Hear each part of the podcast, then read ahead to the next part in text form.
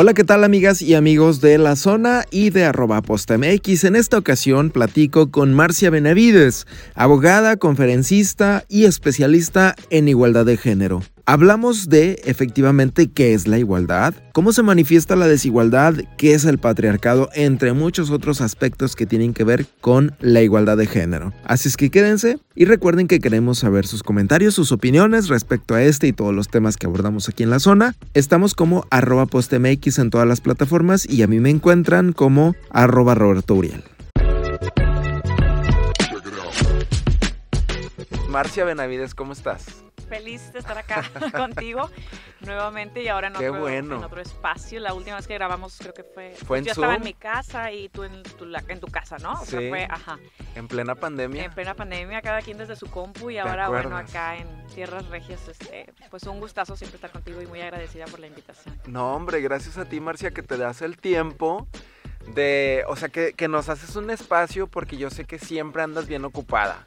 Ahorita que te estaba recibiendo ya en el estacionamiento me decías que no estabas trabajando como un trabajo formal o lo que se conoce como un trabajo, como, digamos por el nombre de trabajo, pero yo sé que siempre andas ocupada, ¿no? Algo así. ¿Para qué te digo que no? Sí, yo te veo en tus historias y siempre tienes algo que hacer. De hecho, le he bajado mucho, la verdad, a las historias los últimos meses. Tanto porque he estado súper ocupada en la casa y si quieres ahorita platicamos más de eso. Ajá. Pero tengo tres, para quienes no me conocen, tengo tres niños chiquitos. Soy mamá de tres varones de 7 y 4 años y el bebé acaba de cumplir 6 meses. Entonces, sí.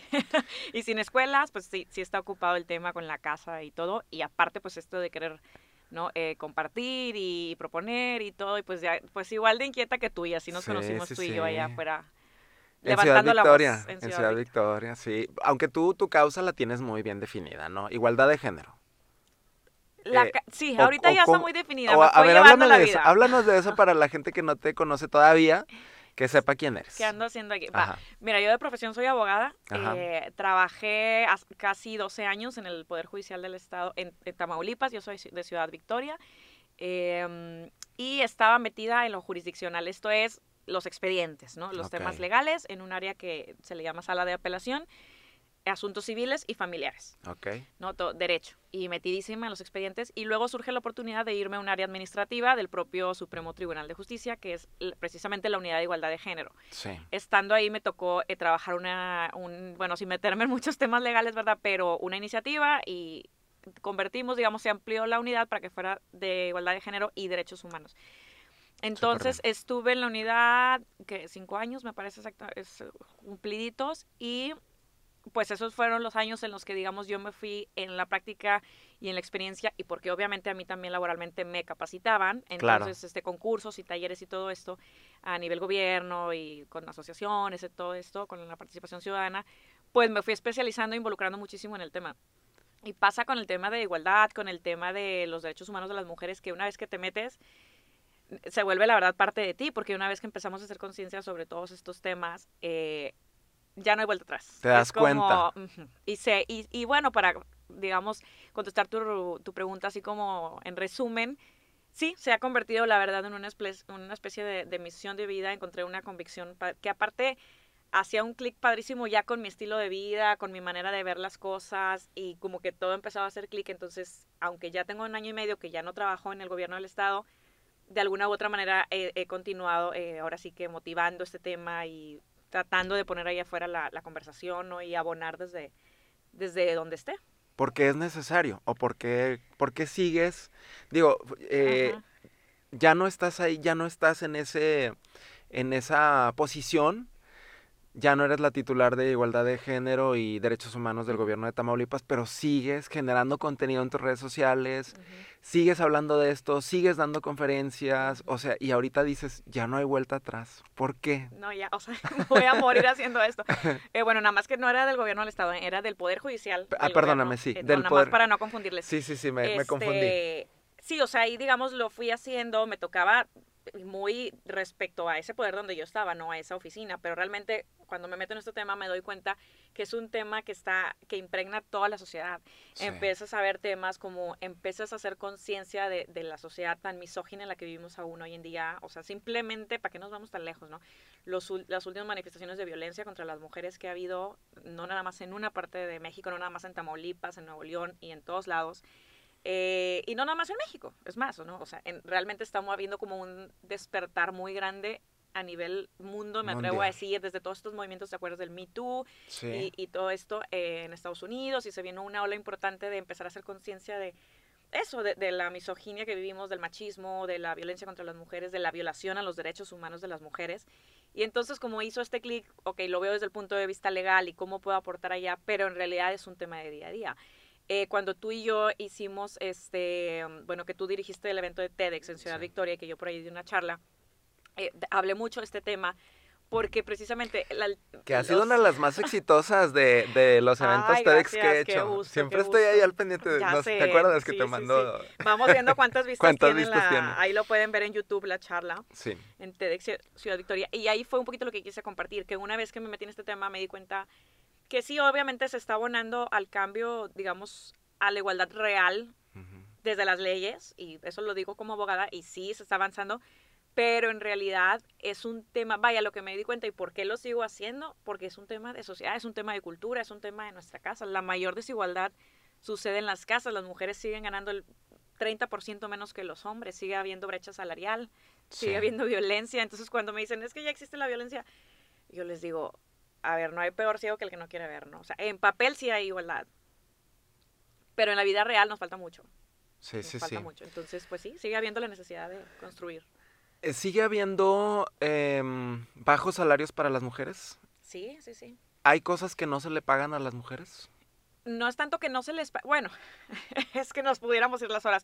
Si tú, ahorita que dices, hay cosas que no se les pague, por ejemplo, si hablamos como así un ejemplo rápido de trabajo del hogar, del trabajo no remunerado que las mujeres hacemos a diario. Hay por ahí índices y hay estudios muy importantes que dicen cuántas horas le dedicamos las mujeres al trabajo doméstico y al cuidado de niñas, niños y adultos mayores. Adultos incluso, enfermos. Y cuántas horas le dedican los hombres. Entonces hay por ahí una manera de cuantificar cuánto se gastaría, digamos, un hombre si pagara todo el trabajo doméstico que le dedica su mujer al hogar. Ahora, obviamente yo sé que ahí da para muchísimo, que es un trabajo de los dos y que, por ejemplo, yo en este caso que ahorita estoy al 100 en la casa como mamá y como mamá de casa y todo, etcétera, obviamente lo haces porque pues, nos casamos y porque hay un deber y un gusto de aportar juntos, eso todo está perfecto.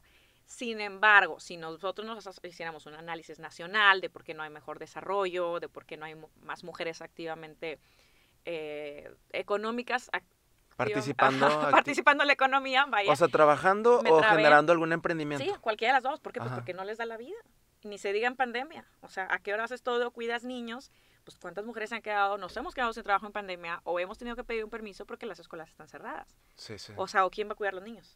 O sea, como hay muchas cosas ahí detrás de las medidas que se están tomando hoy en día que no analizan, no hay esta perspectiva de lo que implica tener niños y niñas en casa. ¿Cómo afectó la pandemia a la desigualdad de género? Más bien, ¿cómo afectó a la igualdad de género la pandemia? Pues se decía, sí hay por ahí un cálculo importante de cuánto se ha retrasado el avance que ya se llevaba. No vamos a decir que se borró todo, porque hace muchas generaciones que se está trabajando por la igualdad, pero te voy a poner un ejemplo. Así sin, deja tú más allá las cifras, las estadísticas. Yo creo que para sentido común vamos a pensar en las personas que viven en situación de violencia en sus casas. Claro. Las mujeres que viven violentadas, las situaciones en las que, por ejemplo, casas donde viven con una persona alcohólica, por decirte algo, ¿no? Y de repente te confinan a tu casa y no puedes salir para nada. Y, por ejemplo, los niños y las niñas que acudían a la escuela como su lugar seguro, o lugares de las más vulnerables donde, por ejemplo, en las escuelas tenían seguro su almuerzo del día, que era una comida del día, pero la tenían segura, y de repente ya no está. Entonces, eso ha afectado grandemente la lucha por la igualdad, y sí se dice, o al menos dicen los organismos internacionales, que se ha retrocedido bastante en los temas para promover la igualdad de género, ¿no? Y incluso hay un análisis, esto salió del primer año de pandemia, de cómo la pandemia ha afectado, digamos, Es difícil a lo mejor decirte que más, pero sí de manera muy distinta a las mujeres. La perspectiva de género no se trata de decir, no se trata de confrontar a los géneros, ni es una pelea entre hombres y mujeres, sino sí ver que todo tiene un efecto diferenciado para hombres y para mujeres. Porque somos diferentes, ¿no? Mucha gente, es que porque hablan de igualdad, si somos diferentes. Efectivamente, somos diferentes hombres y mujeres, nos complementamos, sí. Pero lo que queremos decir cuando hablamos de igualdad de género es hablar de igualdad de oportunidades. Queremos igualdad en el acceso para que todas y todos nos podamos desarrollar al tope, a lo mejor que podamos, y obviamente avancemos como sociedad. Sí. Ahorita dijiste algo que me parece bien interesante. La pandemia no afectó de igual manera a hombres y a mujeres. O sea, sí hubo todas estas historias de hombres que pierden o perdieron su trabajo a causa de la pandemia, hubo hombres que su emprendimiento se vino abajo a causa de la pandemia, o hubo hombres que, no sé, en su empresa o en su trabajo, si eran empleados, en su empresa se les bajó alguna compensación, qué sé yo. Y a lo mejor a las mujeres les pasó también lo mismo, ¿verdad? O perdían su trabajo, o tenían algún emprendimiento y se vino abajo, quebraron, no sé. Pero entonces no les afectó exactamente igual. No afecta igual porque, sencillamente porque hay una cuestión de género detrás. Es que ve, sí, vámonos desde un inicio. Crecemos, ¿no? Hombres y mujeres. Y socialmente tenemos cargas distintas, que eso quiere decir género. El sexo es con lo que naces, hombre o mujer. Pero características el género, físicas. Ajá. Exactamente, biológicas y anatómicas, etc. Okay. Pero el género es una construcción social. Tiene que ver con tu rol en la sociedad como hombre o como mujer. Entonces tu género, o sea, como tú eres hombre, entonces eres del género masculino y entonces se te dice que tú eres, en el caso de los hombres que tienen familia, pues el principal proveedor en la casa, ¿no? Que tienes que ser el de la protección, el de la economía, y la mujer tiene por ende que ser quien cuida, quien protege y quien hace aparte todo el tema doméstico, ¿no? No nada más cuidado, comida. Es todo eso. Sí. Entonces, partiendo de esta base esencial que sigue pesando todavía mucho en nuestra sociedad, que ya hay mucha colaboración más en los hogares, ya creo que muchos matrimonios de hoy, eso me da muchísimo gusto decirle, sí hay avance. Uh-huh. Creo que ya se habla mucho hoy en día de corresponsabilidad familiar. Esto quiere decir que le entramos por igual papá y mamá para con los hijos e hijas. Pero la verdad es que sigue estando muy marcado. O sea, yo ahorita antes de entrar al programa platicaba yo contigo, a ver, si se enferman los hijos, ¿quién pide permiso en el trabajo? ¿Quién? Generalmente, la mamá. Ajá. Generalmente la mamá es la que se queda con los hijos enfermos. No digo que, por supuesto, hay excepciones, pero generalmente se va a quedar la mamá. Entonces, sí, si como que lo das por default. Lo das por default. Entonces, si partimos de esta base típica todavía en la sociedad mexicana, eso en una pandemia te lleva a una desigualdad muy especial, mucho más marcada, porque desde principio de pandemia las escuelas se cerraron, Roberto. O sea, colegios completamente cerrados. A mí todavía me parece que estuviéramos viviendo en una película, guarderías. Después las primeras en volver han sido las guarderías, por el tema de que están muy chiquitos y comprendieron, ok, las mujeres tienen que ir a trabajar. Pero realmente son las mínimas. O sea, ahorita desde edad de kinder, al menos en Tamaulipas, sí están cerradas. Te digo, acá en Nuevo León está siendo distinto y al menos yo eso lo aplaudo, porque sí creo que no puedes decir todo mundo cerrado, todo mundo para sus casas, porque es una manera, estás generalizando tremendamente. Y cada familia es una circunstancia distinta. Y yo digo, te puedo hablar únicamente desde mi caso personal y lo que yo he visto a mi alrededor, y a mí me pasa esto. Yo me quedo sin trabajo en septiembre del 2020. Plena pandemia. Ya había pasado como 6 meses de pandemia. Ajá, entonces sí fue un poquito como van a correr, estoy en pandemia, no hay sueldos, se está acabando la economía, y los niños, y aparte y todo.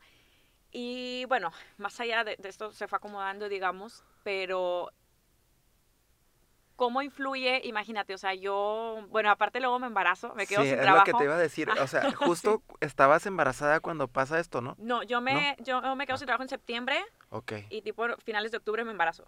Okay. Entonces, si yo tenía, y realmente yo la verdad es que tenía pensado, dije, ok, me quedo unos meses con los niños, 4 o 5 meses, terminamos el año, apenas era 2020, o sea, ya estamos en 2022, ve qué cañón. Sí.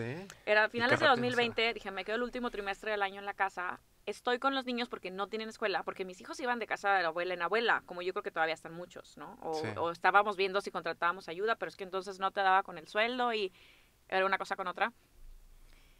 Y me embarazo, entonces ya no era opción para mí buscar trabajo porque de entrada nadie me iba, mejor dicho, la prioridad era mi salud. Obviamente no me voy a exponer en COVID, embarazada, a ningún lado. Sí, pero aparte, aunque yo dijera, es tremenda mi necesidad y tengo que ir, nadie me iba a contratar embarazada porque era COVID. Que eso también es parte de igualdad de género. Claro. O sea, que no te contraten embarazada.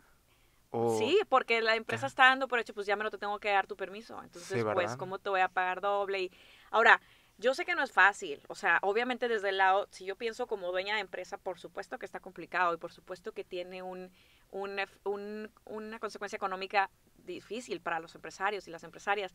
Entonces, aquí es donde tenemos que tomar medidas para propiciar esa igualdad. En este ejemplo, ¿cómo le hacemos? Dale entonces más permisos a los hombres, para que también ellos cuiden a sus hijos, para que ellos también tengan permiso de paternidad cuando se conviertan en papás por nacimiento o por adopción. Si ellos también les damos más permiso y también se fueran 3 semanas a su casa, entonces las y los jefes o quienes toman las decisiones en las empresas y en el gobierno, etcétera, ya no lo pensarían tanto en no contrato a la mujer. O sea, estaríamos hablando de escalones un poquito más igualitarios, sí, un poco a la vez, porque tendría más o menos la misma repercusión en contratar a un hombre o a una mujer. Sí, claro. ¿Me expliqué? Ahorita todo está cargado hacia la mujer. Generalmente. Digo, yo sé la verdad que aquí en Monterrey hay empresas que tienen muy propiciado este tema de la igualdad, que toman acciones, este tipo de acciones que te estoy platicando para fomentar una conciliación en la vida laboral y familiar. Pero sí, pues hay que decir que falta mucho, ¿no? Entonces, desde el papel del gobierno y desde la iniciativa también pública o privada, el caso es que hay que decirlo. Se está avanzando en el tema de licencias de paternidad, por ejemplo. Y bueno, hay que trabajar mucho también en la cultura para que se pidan esos permisos y esa licencia. Sí, porque si los hombres, los chavos que se están convirtiendo en papás, siguen pensando que es únicamente el trabajo de la mamá, ahí está el tema que hay que deconstruir, ¿no? Culturalmente. Sí, que eso es como un trabajo que les toca a los hombres, ¿no? Sí. O sea, agarrar la onda de eso que justamente que estás diciendo. Ajá. O sea, sí, estás en una pareja, pero no des por hecho que estas asignaciones sociales están vigentes, ¿no? A la mujer le toca esto y al hombre esto, sí, ¿verdad? Pero bueno, y ya no me seguiste platicando de cómo te fue en septiembre. Entonces, ¿se embarazan? Ah, sí, nos embarazamos, como dicen. Ajá. Y bueno, al final del día, la verdad es que yo me siento muy afortunada y muy bendecida. Tengo que decir que estoy en una situación de privilegio. Porque luego también, Roberto, cuando hablamos en estos temas, muchas mujeres tienden a pensar, y yo estuve ahí cuando empecé en estos temas de derechos humanos de las mujeres, era como yo decía, pues yo sí he vivido violencia de género, pero a lo mejor no tanta conforme, o en comparación con otras mujeres, o no he pasado por una violación, no me han... no me acosó mi jefe, ¿verdad? Ese tipo de cosas. Entonces, a veces las mujeres, cuando no se han todavía involucrado en estos temas, tienden a hacer menos la lucha, ¿no? O a, por ejemplo, temas de feminismo, o así como que te caen gordo y hay cierta como indiferencia, o incluso a veces hasta nos caen mal estos temas, sí, porque pensamos que eso ya no existe, pero porque hablamos desde el privilegio. Una de las cosas que yo aprendí es, bueno, a ver, yo me quedo sin trabajo. Afortunadamente, pues tengo un esposo con quien hago equipo y con quien en ese momento nos pudimos reorganizar las finanzas de la casa. Y decir, ok, podemos armarlo y quédate en la casa. Obviamente, pues que te ajustas un poquito porque un sueldo menos y lo que tú quieras, pero la podíamos armar. Pero ¿qué he hecho yo si estoy sola?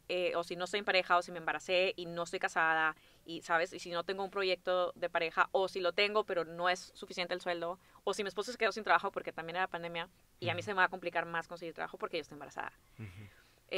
Pero bueno, entonces... Sí que me pareció importante comentar eso porque tenemos que hacer conciencia de los privilegios bajo los que vivimos. Sí. Y el hecho de que yo no viva una desigualdad en mi casa tan marcada no quiere decir que no la haya.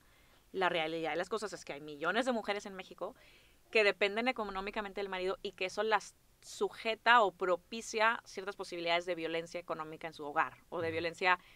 Digo, recordemos aquí un paréntesis súper importante, que la violencia no nada más es física y no nada más son los golpes, que hay violencia económica, violencia patrimonial, violencia emocional, que no tiene que ser, pero se gestan las propiciones para que suceda cuando dependes económicamente de alguien más. Como una forma de control también. Invariablemente, o sea, ¿estás de acuerdo? Cuando no generas tu propio dinero y alguien más te está manteniendo... Es difícil, empiezas a mí me tocó, la verdad, como los primeros meses, y lo platicaba mucho con mi esposo, este reajuste de, a ver, yo tengo trabajando desde antes de salir de la universidad, y salí de la universidad y seguí trabajando casi 12 años, entonces por primera vez te voy a pedir dinero. Es raro, es raro, sí, claro. Sí. O sea, tú estás acostumbrada, y aparte yo estaba acostumbrada a que yo gastaba lo mío ya, y a pagaba. A tu independencia financiera. Claro, todo, y dividíamos los gastos de la casa de los niños, pero no estábamos como así, vaya, no tan by the book, no le tenía que informar cada cosa que hacía. Entonces, de pronto es como, a ver, si quiero gastar, no sé, 500 pesos extras en irme de brunch o lo que sea, o quiero un shopping extra, es como, oye, me quiero de shopping, ¿no? dame dinero. Cambian las cosas, sí. Sí. Ahorita de aquí, después de aquí me voy a ir a shopping, a Sara. Qué bárbara. No, pero sí, porque quiero que vean con ejemplos súper sencillos, pero de verdad, te digo, o sea, yo lo digo entre broma, pero de verdad con mucho respeto, porque una cosa es la platiquita X de me quiero ir a almorzar con mis amigas, puedo gastar 500 pesos extras. Y hay mujeres que no pueden hacerlo. Que no puedes hacerlo. Y que aparte no debe de ser desde el puedo, Roberto, no debe ser desde pedir permiso. Debe de ser, no pasa nada que dependas económicamente de tu familia, digo, de tu esposo o de tu esposa, según sea el caso, que también puede ser, mientras haya esa comunicación, mientras no sea algo que te reste, digamos, autoridad, porque no debe haber autoritarismos en pareja, uh-huh. o al menos no en el diálogo de una familia que funciona saludablemente, ¿no? Claro. En el momento que existe eso como te manejo y te digo dónde gastar y dónde no, y te restringo y te así, aguas, o sea, eso es súper delicado y es violencia económica. Sí, claro. Qué bueno que hablas de esto de las violencias, porque sí quería preguntarte, a veces yo he escuchado comentarios de incluso de mujeres que están demeritando, por ejemplo, las marchas del 8 de marzo, cuando alguna mujer alza la voz para denunciar algo. Por ejemplo, la semana pasada me tocó a mí trabajar una denuncia de una chica de aquí de Monterrey que en redes sociales alguien le está creando perfiles falsos. Toman sus fotos de su Facebook, el oficial de ella. Ajá. Abren un Facebook alterno con la fotografía de ella, le ponen su nombre y la hacen pasar como trabajadora sexual. Uh-huh. Y entonces se publica esa denuncia y yo vi comentarios incluso de otras mujeres diciendo de que, ay, pero si no le están haciendo nada. Ella está en su casa bien a gusto, obviamente la policía está buscando a las mujeres desaparecidas, que ellas sí están en peligro, por ejemplo, este tipo de comentarios. Ajá. O, pero si todavía no le han hecho nada, solo es en redes sociales, o incluso también, por ejemplo, el 8 de marzo del año pasado, que trabajamos la información de las marchas y demás, he visto comentarios. Súper activo, padrísimo, realmente de verdad es algo histórico, o sea, lo que está pasando ahorita. No sé este año cómo vaya a venir, esperemos que...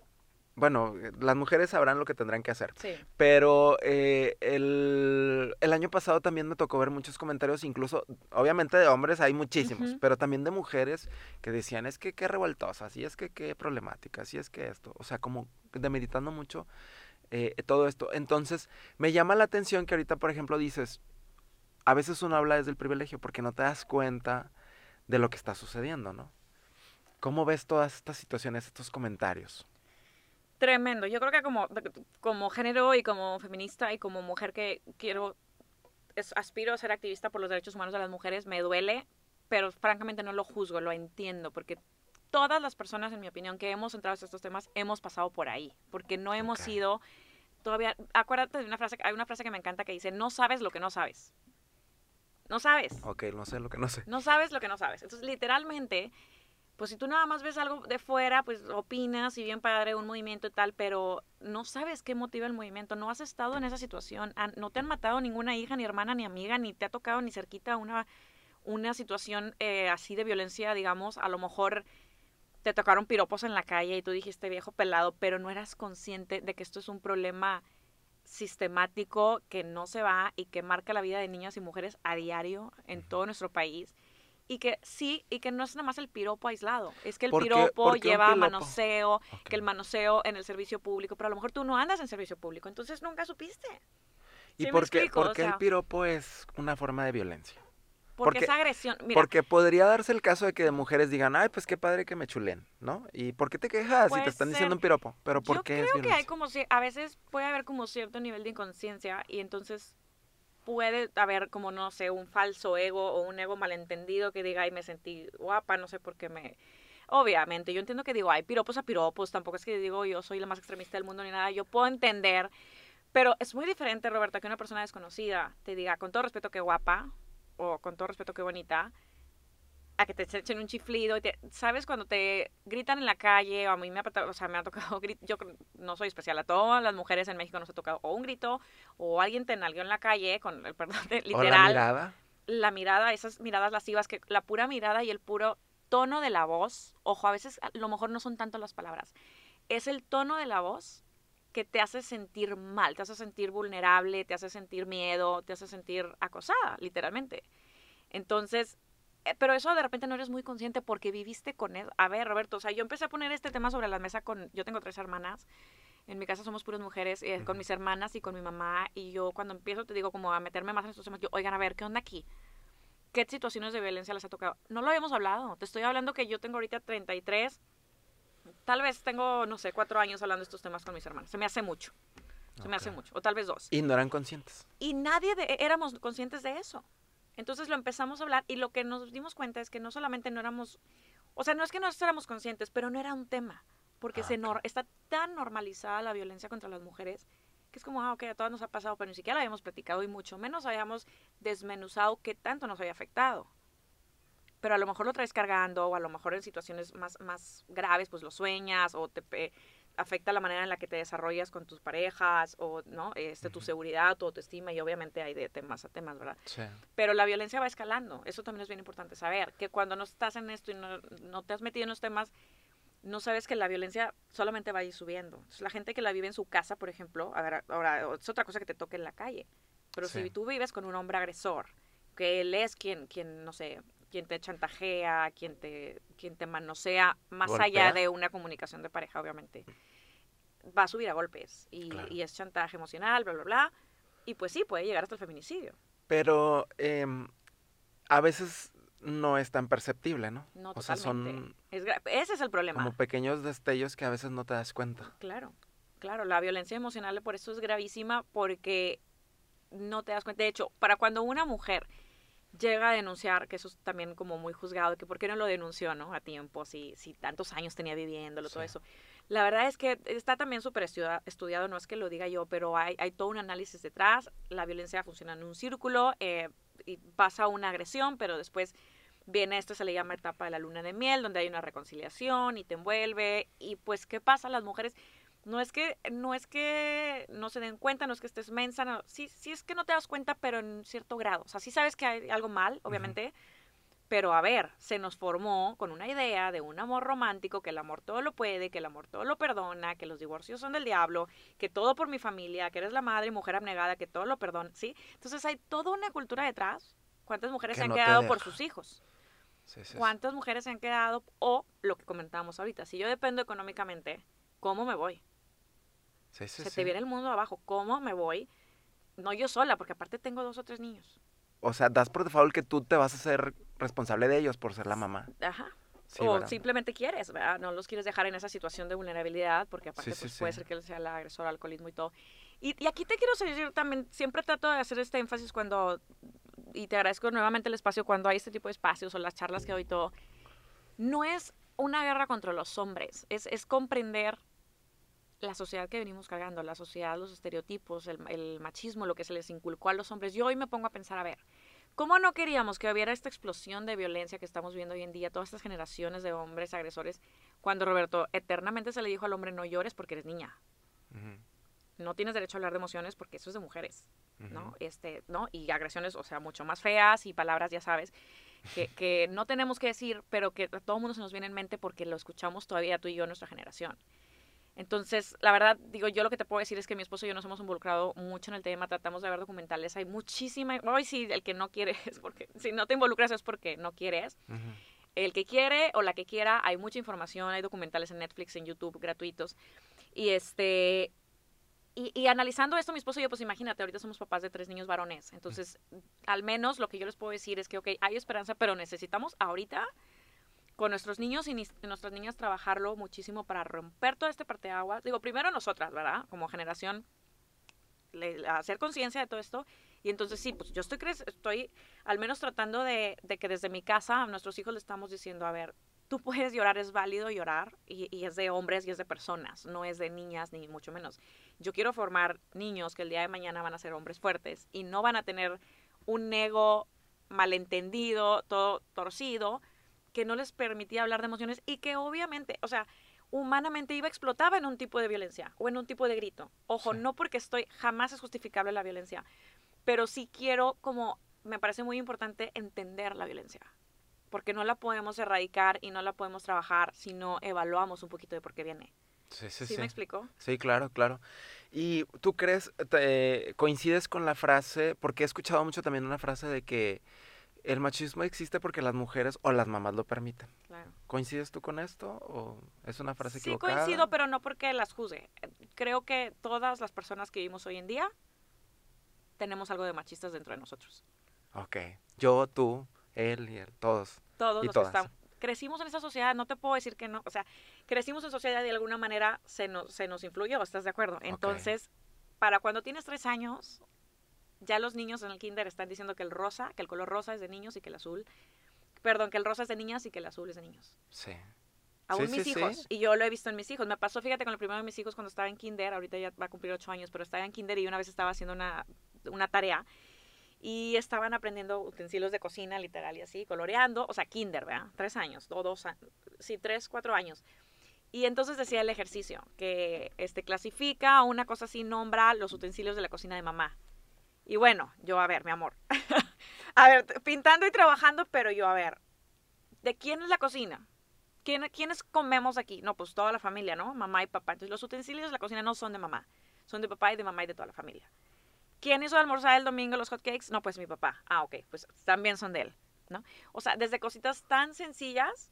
Entonces, como, ¿para qué doy este ejemplo? Para contestar tu pregunta.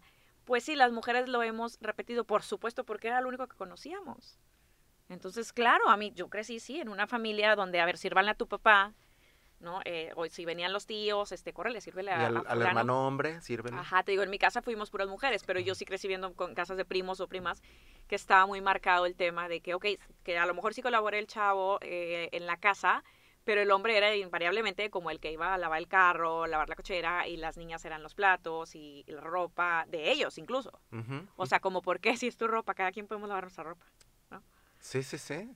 Y puede cada quien lavar su carro. Sí, o sea, exacto. Es que hoy, qué padre que nos empieza a sonar un poquito absurdo, pero no lo era. Era como obvio que tenía que ser así. Sí, claro, o sea... Pero no es que las mujeres... O sea, no lo hicimos adrede, para acabar pronto, ¿no? Con el perdón de la expresión tan coloquial, bueno, estamos aquí en esta plática a gusto. Sí. Sí, pues muchas veces seguimos reproduciendo el machismo, pero vuelvo, no sabes lo que no sabes.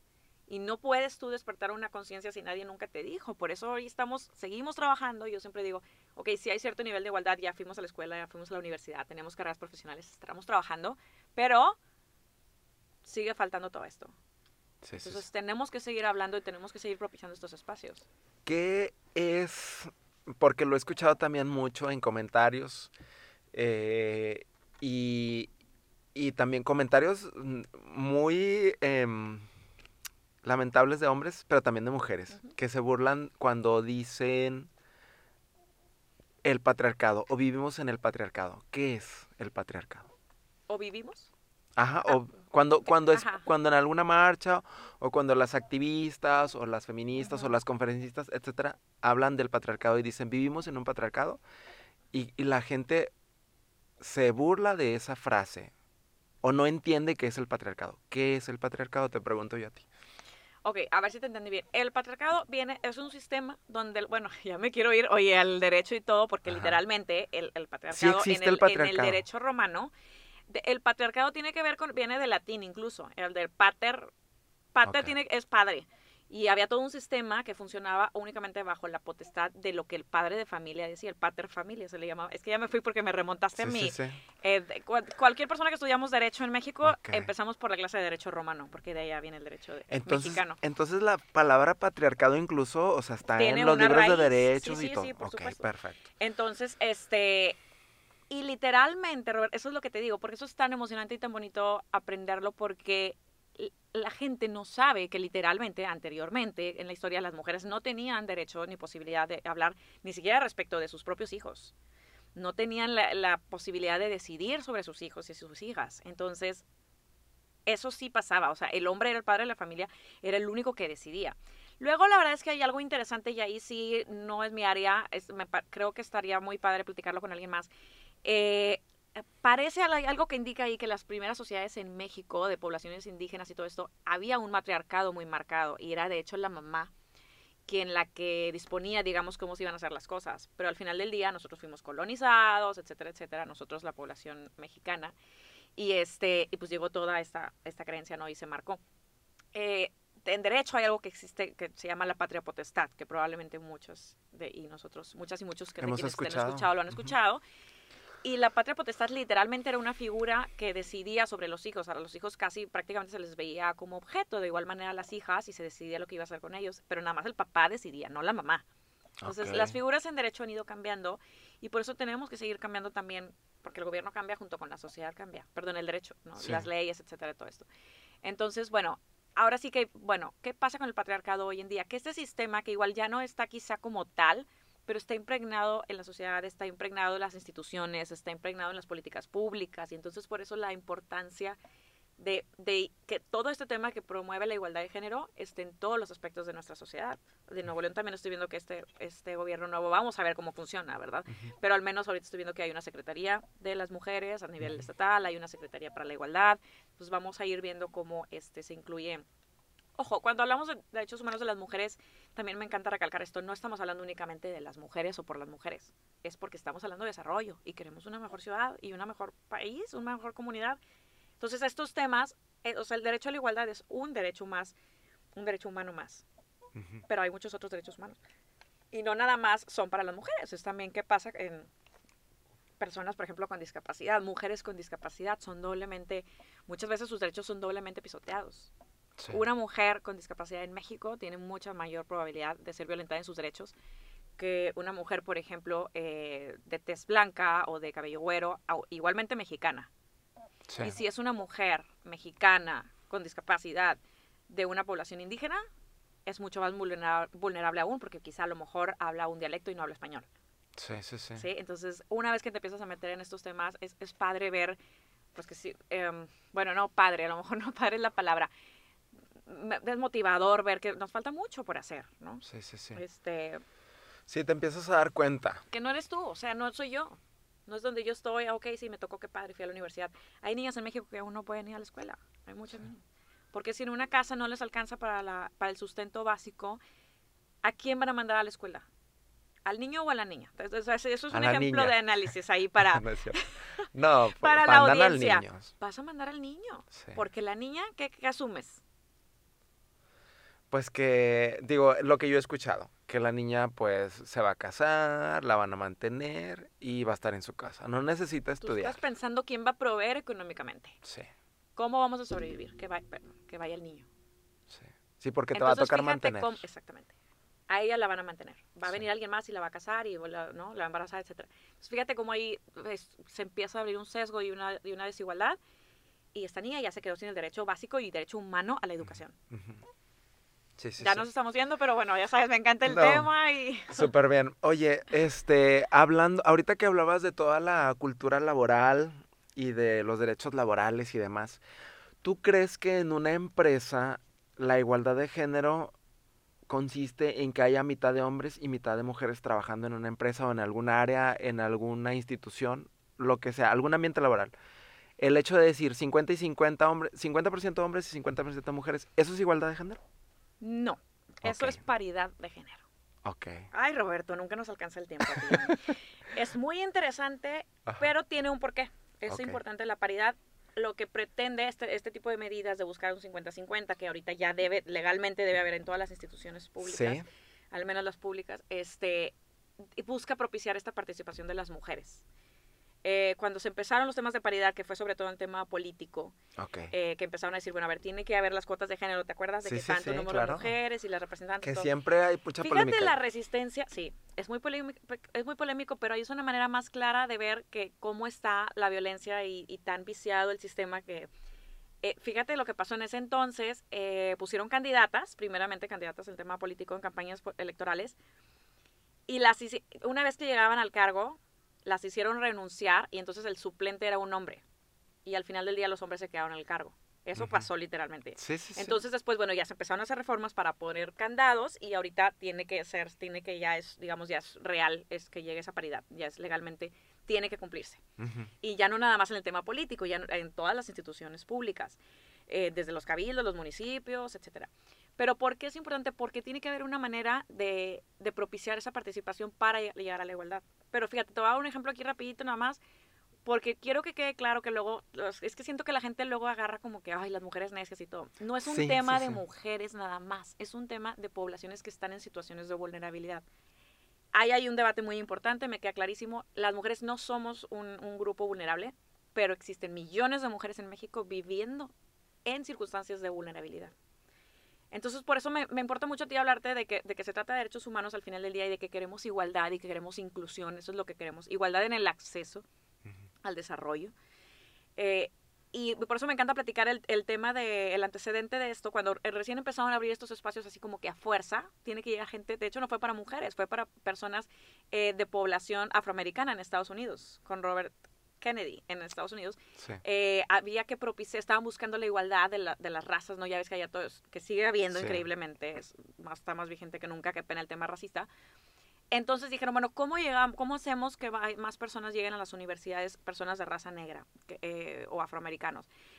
Entonces lo que dijeron, bueno, vamos a abrir estos espacios y se abrieron, digamos, estas, por así decirlo, cuotas tenían que las universidades tener determinado número de matrículas designado exclusivamente para personas afroamericanas. Sucede también con la población indígena.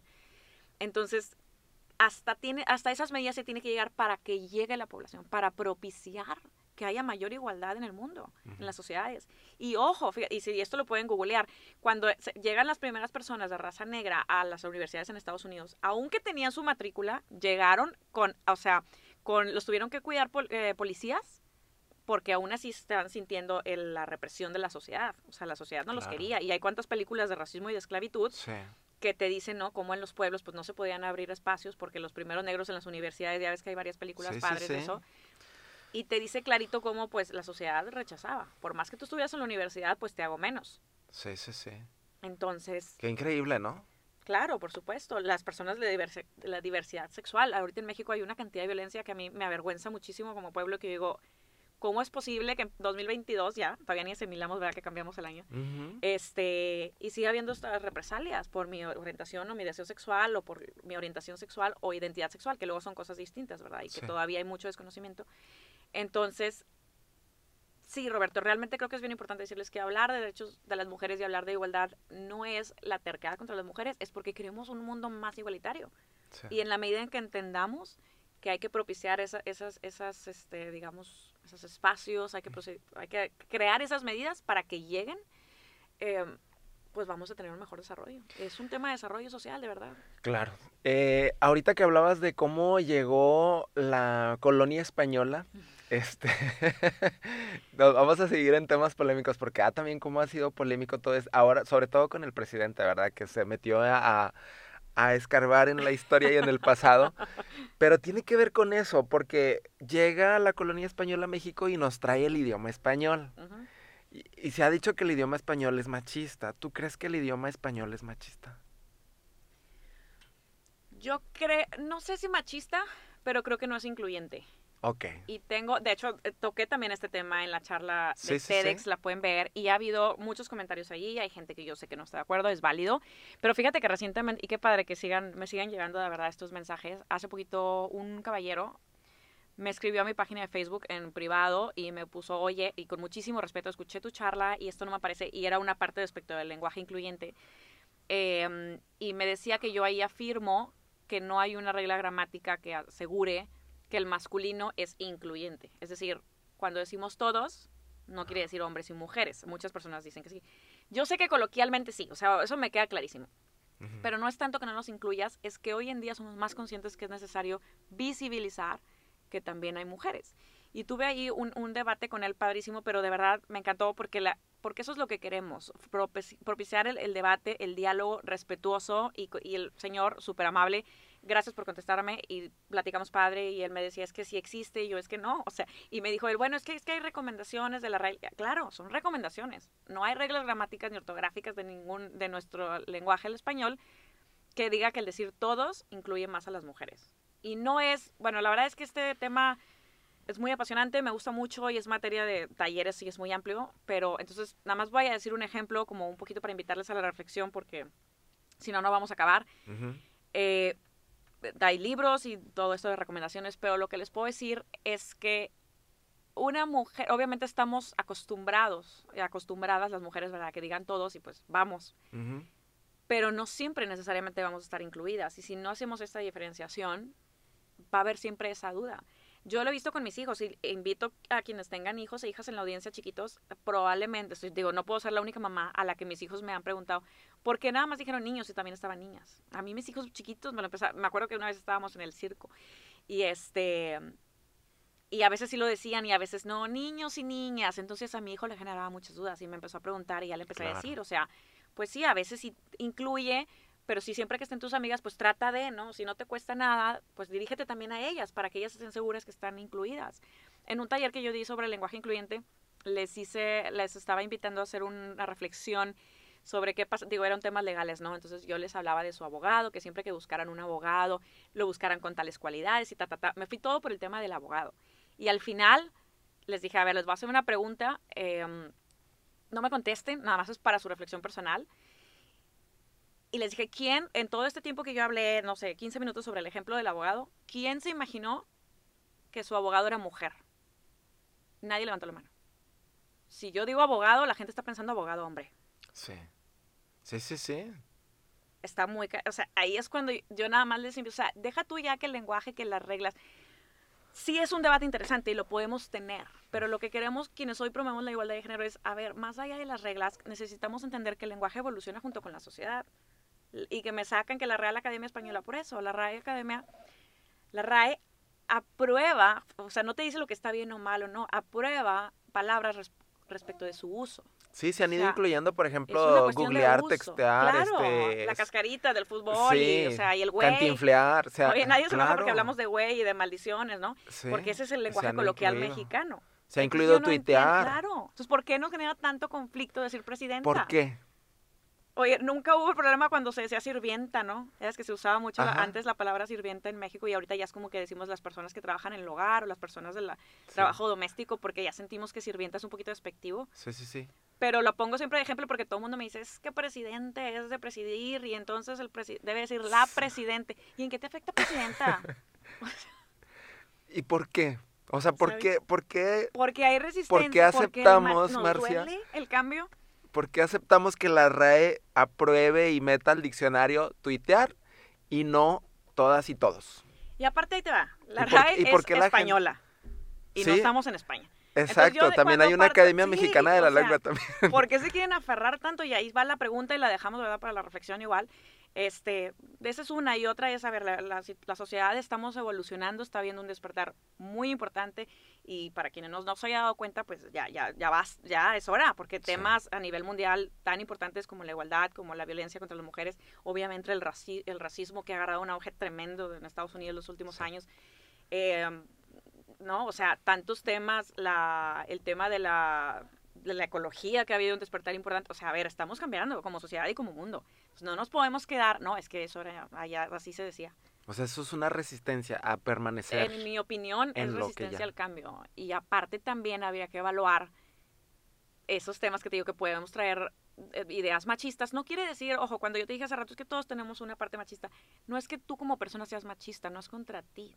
Sí. Es que tenemos ideas machistas. Y a todo mundo, a todas y todos que estamos en este tema, se nos sale de repente. Porque así crecimos. Entonces estamos en constante deconstrucción y desaprendiendo para ver, bueno, vamos a cuestionarnos las cosas, ¿no? Y vamos a creer algo más. Mi esposo y yo lo platicamos todo el tiempo con nuestros papás porque vemos cómo también es un cambio, ¿no?, generacional importante. Y bueno, si de repente ven a mis niños varones vestidos de rosa, pues sí, de repente puede haber esos comentarios como que ¿por qué no le pones una camisa de otro color, no? Sí. Y pues, a ver, papá, vamos a platicarlo entre abuelos y todo. ¿Qué tiene de malo el rosa? Al niño le gusta la camisa rosa y, de hecho, si te fijas, antes no se hacían. Ahorita ya hay camisas rosas, hay playeras polo rosa y se ven divinos y se ven guapísimos los niños, los hombres. Y en todas las tonalidades antes de rosa. Antes no se fabricaban no existía ropa de hombre rosa. Chécale. Y ahorita hay en todas las tonalidades unas polos fuchsias padrísimas, los niños. Sí, los mismos equipos de fútbol también incluyen el color rosa. Porque está habiendo un despertar. Mira, y se abrieron los equipos femeniles. Aparte que hay una hoja ahí. No, o sea, pues obviamente el tema da para mucho, pero... Sí, es muy amplio, ¿no? Sí, imagínate. Oye, te iba a preguntar también... sí, no, pues es que ya se nos está acabando el tiempo y si no nos vamos a extender mucho. Pero, bueno, sobre ti... creo que quedó un poco inconcluso ahí ya tu experiencia como mamá. Uh-huh. Sí. ¿Cómo estás viviendo pues este proceso? ¿Qué andas haciendo ahorita? Cuéntanos un poco de ti. Padrísimo, ok. Pues ahorita tengo 1.5 años que se dieron las cosas, me quedé en la casa, que la verdad, bueno, como te decía, afortunadamente para mí funcionó muy bien. Y pues ahorita ya el bebé chiquito, el bebé de la casa acaba de cumplir 6 meses, entonces okay. Ya como es un poquito para quienes no tienen bebés, la edad en la que les digo yo de broma, ya lo voy a independizar, pero no es que me quiera desatender, pero ya los bebés empiezan a comer papillas, empiezan a necesitar un poquito menos el tema de la lactancia, que yo ahorita estoy dando pecho y que es como te requiere muchísimo tiempo y energía, entonces sí de alguna manera de hecho ese es otro tema, el tema de la lactancia que hay que sí. impulsar muchísimo desde el servicio público y la iniciativa privada, porque es también un derecho, ojo, no de las mamás, sí, pero principalmente es un derecho de las niñas y los niños. Okay. O sea, los beneficios de la lactancia son tremendos, pero bueno, es su principal, o sea, derecho. Que se abran espacios para que se pueda dar la lactancia en horarios de trabajo. Desde el tema laboral, okay. Ajá, desde las instituciones que te capaciten en los hospitales, que te enseñen a dar pecho, todo ese, desde el momento de nacimiento. Y entonces, bueno, ahorita ya el bebé cumplió 6 meses y ahorita ya estoy como empezando a reactivarme un poquito laboralmente. Yo siempre había querido litigar, siempre había sido como... En algún momento tengo que hacerlo porque como abogada como que siempre he tenido la espinita, particularmente porque me mueven mucho los temas de la okay. familia y tengo un máster en Derecho Familiar. Entonces ahorita hubo un tiempo que la verdad estaba como que reacia hacerlo porque estaba súper ocupadísima con los niños, pero ahorita ya que empiezo un poquito a respirar, pues okay. estoy ya por ahí agarrando los primeros asuntos. Andas de agarrando familiar, casos. Estoy empezando a litigar. Okay, y pues desde el punto de vista de activismo, pues ya sabes, trato de mantenerme activa creando contenido y tratando de fomentar estas pláticas, a donde me inviten yo voy. Ahorita con el tema digital, pues lo padre es que pues he podido ahí tener la oportunidad de dar algunas charlas, incluso aquí para algunas escuelas del Tecnológico de Monterrey, que okay. son derivadas de y todo ese en tipo línea. De cosas. Y padrísimo, he compartido para los estudiantes y veas que hay una participación bien padre de, creo yo, la siguiente generación. Bueno, no es la siguiente generación, pero que sí les llevo como 10 años. Sí. Y hay un interés muy padre. Yo creo que vamos avanzando y quiero pensar siempre optimista. ¿Cómo has visto a las nuevas generaciones, entiéndase, personas de 15 años, 18 uh-huh. años, 20 años, qué es lo que tú percibes en cuanto a igualdad de género? En cuanto a estos temas, sí. Yo creo que hay mucha más apertura, sí. Creo que están creciendo de una manera distinta, porque aparte muchos chavitos ya están viendo, ver de entrada, por ejemplo, a trabajar parejo mamá y a papá, o si no parejo, pero ya mucho más igualitario, estamos viendo okay. que pues mamá y papá ambos tienen que generar dinero, o ambos generan, y entonces en la medida en que hay más participación de las mujeres de manera económica, política, de manera social, ¿qué pasa? Que ya no es algo raro. Entonces, si yo niña quiero levantar la voz, y si yo quiero ser empresaria, y si yo quiero ser astronauta, y si quiero ser ingeniera, pues ya no tengo que ser la primera, ya tengo a quien seguir. Y entonces sí, esto motiva esa participación. Por eso es tan importante crear como roles que las chavitas y los chavitos puedan seguir, para incitar, ¿sabes? Como para motivar esa participación en todos los aspectos. Desde el tema, por ejemplo, ahorita que pasó Navidad, ¿no? Desde que los regalos sean, que no tengan que no reproduzcan estereotipos de género, que estábamos muy casadas y casados con que a los niños pelotas de fútbol y a las niñas su cocinita. La cocinita. Ahorita hay unas cocinitas padrísimas de todas, a mí me encanta el negro. ¿Qué harías si uno de tus hijos te pide una cocinita? Ay, yo ya la quiero comprar, no me la han pedido, pero mis hijos pues hacen conmigo los hot cakes, entonces es como un poquito, ahorita ya no me cabe nada más, ya tengo 3 niños y sí. ya no nos cabe ningún juguete literal, pero es una de las cosas que quiero, o sea, definitivamente que tengan, siempre propiciamos que tengan juguetes de todo tipo y que así como juegan deportes y juegan lo que sea, ajá. A ver, no pasa nada. Por ejemplo, ahorita que te digo que tenemos bebé en casa, pues los otros están creciendo viendo, literal, les he enseñado de que a doblar el pañal, pásame el biberón, y qué es lo que pasa que como sociedad entonces si lo hacemos vamos a perder el miedo a que el niño, porque cambió pañales, ya está el por cual, ¿no? Sí. Lo único que a un niño que desde chiquito lo enseñas a cambiar pañales o lo enseñas a preparar un huevito o su sándwich, lo único que estás formando es un futuro hombre independiente. Un futuro hombre seguro de sí mismo, que se sabe valer por sí mismo y que no necesita, ¿no? necesariamente una mujer y viceversa con una mujer. Enséñala a que puede trabajar, enséñala a que puede ser independiente y no se va a casar por casarse, por salirse de su casa, porque la mantengan, ¿sabes? Entonces, qué importante pues, esto sí, que acabas de decir. Es que de ahí es la base de todo, en mi opinión. es sí. en la casa. Hombre o personas que sepan valerse por sí mismas, no importa si son hombres o son mujeres. Más allá del sexo, ¿no? Sí, sí, sí. Oye, bueno, ya para ir cerrando, Marcia, recomiéndanos para la gente que se quede con dudas o que quiera saber más, obviamente que vean tu charla TEDx. La tarea. Ajá, que está ahí en YouTube, TEDx Ciudad Victoria, la charla se llama Igualdad de Género. Le pueden poner Igualdad de Género Marcia Benavides, TEDx Ciudad Victoria y aparece. Uh-huh. Y les va a salir luego porque tiene muchas reproducciones. Yeah. Entonces es de las más vistas. y suscríbanse, like y comenten. Sí. Pero ¿qué más dónde podemos hallar más información? Obviamente en tus redes sociales, ahorita no las dices, uh-huh. pero por ejemplo, hablabas de películas hace un momento, hablabas de documentales, libros, ¿habrá algo más donde podamos irnos sensibilizando? Pues mira, de hecho, algo. Yo estoy mucho más activa en Instagram y de hecho ahí a veces sigo de estos tipo carruseles y subo de que recomendaciones de series con perspectiva de género. Me encanta Netflix, hay varias películas y ahí si se van a mi Instagram tengo esas recomendaciones. Una que se me viene ahorita a la cabeza se llama La Voz de la Igualdad en español. Ah, buenísima. Buenísima, sí, que es la vida, es de la vida, está basada en la historia de la vida real de Ruth Bader Ginsburg. Ajá, qué bárbaro, no has aprendido inglés, estamos como los memes. ¿Cómo se pronuncia? Es que no sé, Ginsburg o algo así. Pero bueno, fue una jueza muy importante, acaba de fallecer, tiene como un año. Fue jueza de la Corte Suprema en Estados Unidos y fue de las primeras abogadas en Estados Unidos en resaltar por poner sobre la mesa temas de desigualdad social, ¿no? Entre hombres y mujeres de manera particular. Está buenísimo. Y más si les gusta el derecho, bueno, para quienes estén estudiando derecho, esa película habla de leyes. Pero como esas, te digo, hay muchas, tanto legales como más como ligeras, temas de violencia. De hecho, en Netflix está también una película sobre los asesinatos de las muertes de Juárez, que también es un tema que nos duele muchísimo como sociedad, que a lo mejor para las chavitas y chavitos, pues, ni se enteraron. Uh-huh. Sí, porque pasó hace como 20 años. Ajá, pero tú y yo, que sí estábamos chavos y nos acordamos, pues eso sigue siendo, o sea, siento que los chavos de hoy pueden pensar que como eso fue hace mucho tiempo y no. O sea, esa desigualdad y esos feminicidios siguen en México a diario y por eso la importancia, o sea, yo les digo realmente ya no es así como que ay, te gustará el tema, es como una responsabilidad social y de hecho es también una de las cosas que digo en la charla de TEDx, conocer estos temas. ¿Y qué voy a hacer? ¿Qué voy a aportar desde mi granito, desde mi casa? Porque ya no estamos en una situación, Roberto, yo creo hoy en día, de decir, es que yo no soy racista, es que yo no soy machista. Hoy, de verdad, nuestra sociedad exige que seamos antimachismo y anti-violencia y que alcemos la voz y que no nos quedemos callados si estamos viendo una violencia o una persona homofóbica o una burla. O sea, no es tolerable, es inaceptable y debemos de poder decir eso, ¿no? Sí, sí, claro. Muy bien, Marcia. ¿Y tus redes sociales? Marcia Benavides, en Instagram y en Facebook estoy sobre todo. @MarciaBenavides, así tal cual. Así me encuentran. Y mi página web es también marciabenavides.com. Ahorita está ahí en construcción, pero está activa. También pueden leer ahí algunas.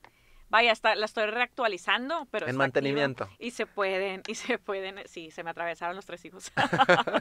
Pero sí se pueden dar de alta porque estoy ahí trabajando en volver a reactivar un newsletter que tengo para que te llegue una reflexión semanal y un poquito de información precisamente de todo esto, ¿no? Muy bien. Y la gente que a lo mejor le interese que tú lleves su caso, que te contacte vía redes sociales. Tengo otra página, que es de Instagram, que tiene poquito, pero la estoy empezando a generar contenido para hablar, donde voy a estar compartiendo particularmente sobre derecho familiar, porque hay demasiadas dudas de estos temas de pensión alimenticia y todo eso.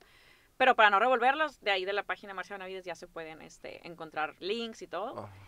Y pues para charlas y conferencias también siempre estoy gustosa de platicar donde me inviten, yo voy o me conecto, es padrísimo. También si te quieren invitar a algún evento o algo, también ahí en redes sociales. Y quien quiera dialogar siempre con mucho respeto, yo siempre estoy abierta. Ok, para contrataciones, para el tema de litigios y denuncias y demás, es ahí. Y ahí mismo pueden encontrar también la conexión. Uh-huh. Perfecto, muy bien, Marcia, pues bueno, no sé si ha faltado algo.